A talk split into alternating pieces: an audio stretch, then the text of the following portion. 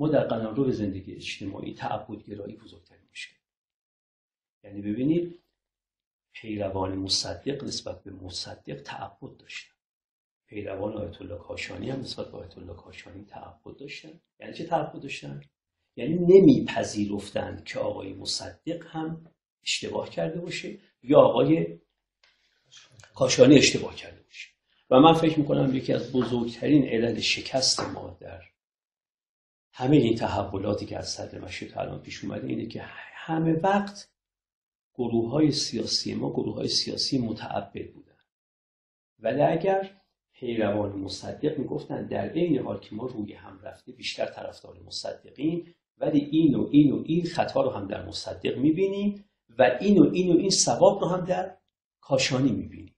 و پیروان کاشانی هم می‌گفتن که اگرچه ما روی هم رفته بیشتر طرفدار نظرات آقای کاشانی ولی این و این و این خطا رو در آقای کاشانی می‌بینیم و این و این ثواب رو در آقای مصدق می‌بینیم. اون وقت اون چیزی که امروز شما بهش میگید کنتکت اجتماعی یعنی در واقع تصادم اجتماعی این به مراتب کاهش پیدا می‌کرد. اون وقت شاه نمی‌تونست بیاد و با این کنتکت شدید بیاد هم گوش مصدق رو بماله و هم گوش کاشانی رو بماله و این فقط در زمان ما نیست. توجه کنید. در همون صدر مشروطه هم یک کسانی متعبد بودن نسبت به نوری به شیخ فضل نوری. یک کسانی نسبت به محیط تبایی توجه می‌کنید متعبد. و این تعبد رادیکالیزه شدن محیط ها که الان هم وجود داره. یعنی الان هم نمیشه شما به یکی از پیروان آقای خاتمی بگید با آقای خاتمی چندین اشتباه بزرگ کرده. توجه می‌کنید؟ نمی‌تونم به یکی از پیروان فرض کنید که آقای احمدی نژاد بگید. احمدی نژاد هم چندین خطای بزرگ کرده من معتقدم بزرگترین مشکل ما تعبد گرایی ماست. منتها تا الان داشتم راجع به دین می‌گفتم اصلا این روحیه تعبد گرایی در ما وجود داره. یعنی پیروان فرض کنید که یک روشن فکرم مثل پیروان یه آیت الله العظما میمونن. اینا هم نمی‌تونن قبول کنن که شما دقت بکنید. شما اگر با یک پیرو دکتر شریعتی برخورد کنید توجه می‌کنید؟ نمی‌تونید بگید بابا دکتر شریعتی هم خطا کرده اشتباه کرده. نمی‌تونید بگید. اما از اون طرف هم وقتی به این مخالف شریعتی برمیگردی نمی‌تونید بگید دکتر شریعتی با چند تا نکته درست هم داشته. نمی‌تونید بگید. من فکر می‌کنم تعبدگرایی بزرگترین مشکل ماست. الان هم همینجورا الان هم وقتی شما مثلا فرض کنید که رأی می‌دید به آقای روحانی انگار دیگه از شما انتظار میده که از هر چیزی که آقای روحانی گفته و هر, هر کاری که آقای روحانی گفته ارز کنم که دفاع کنی و حتی پیروی کنی به التزام نظری و عملی داشته باشی.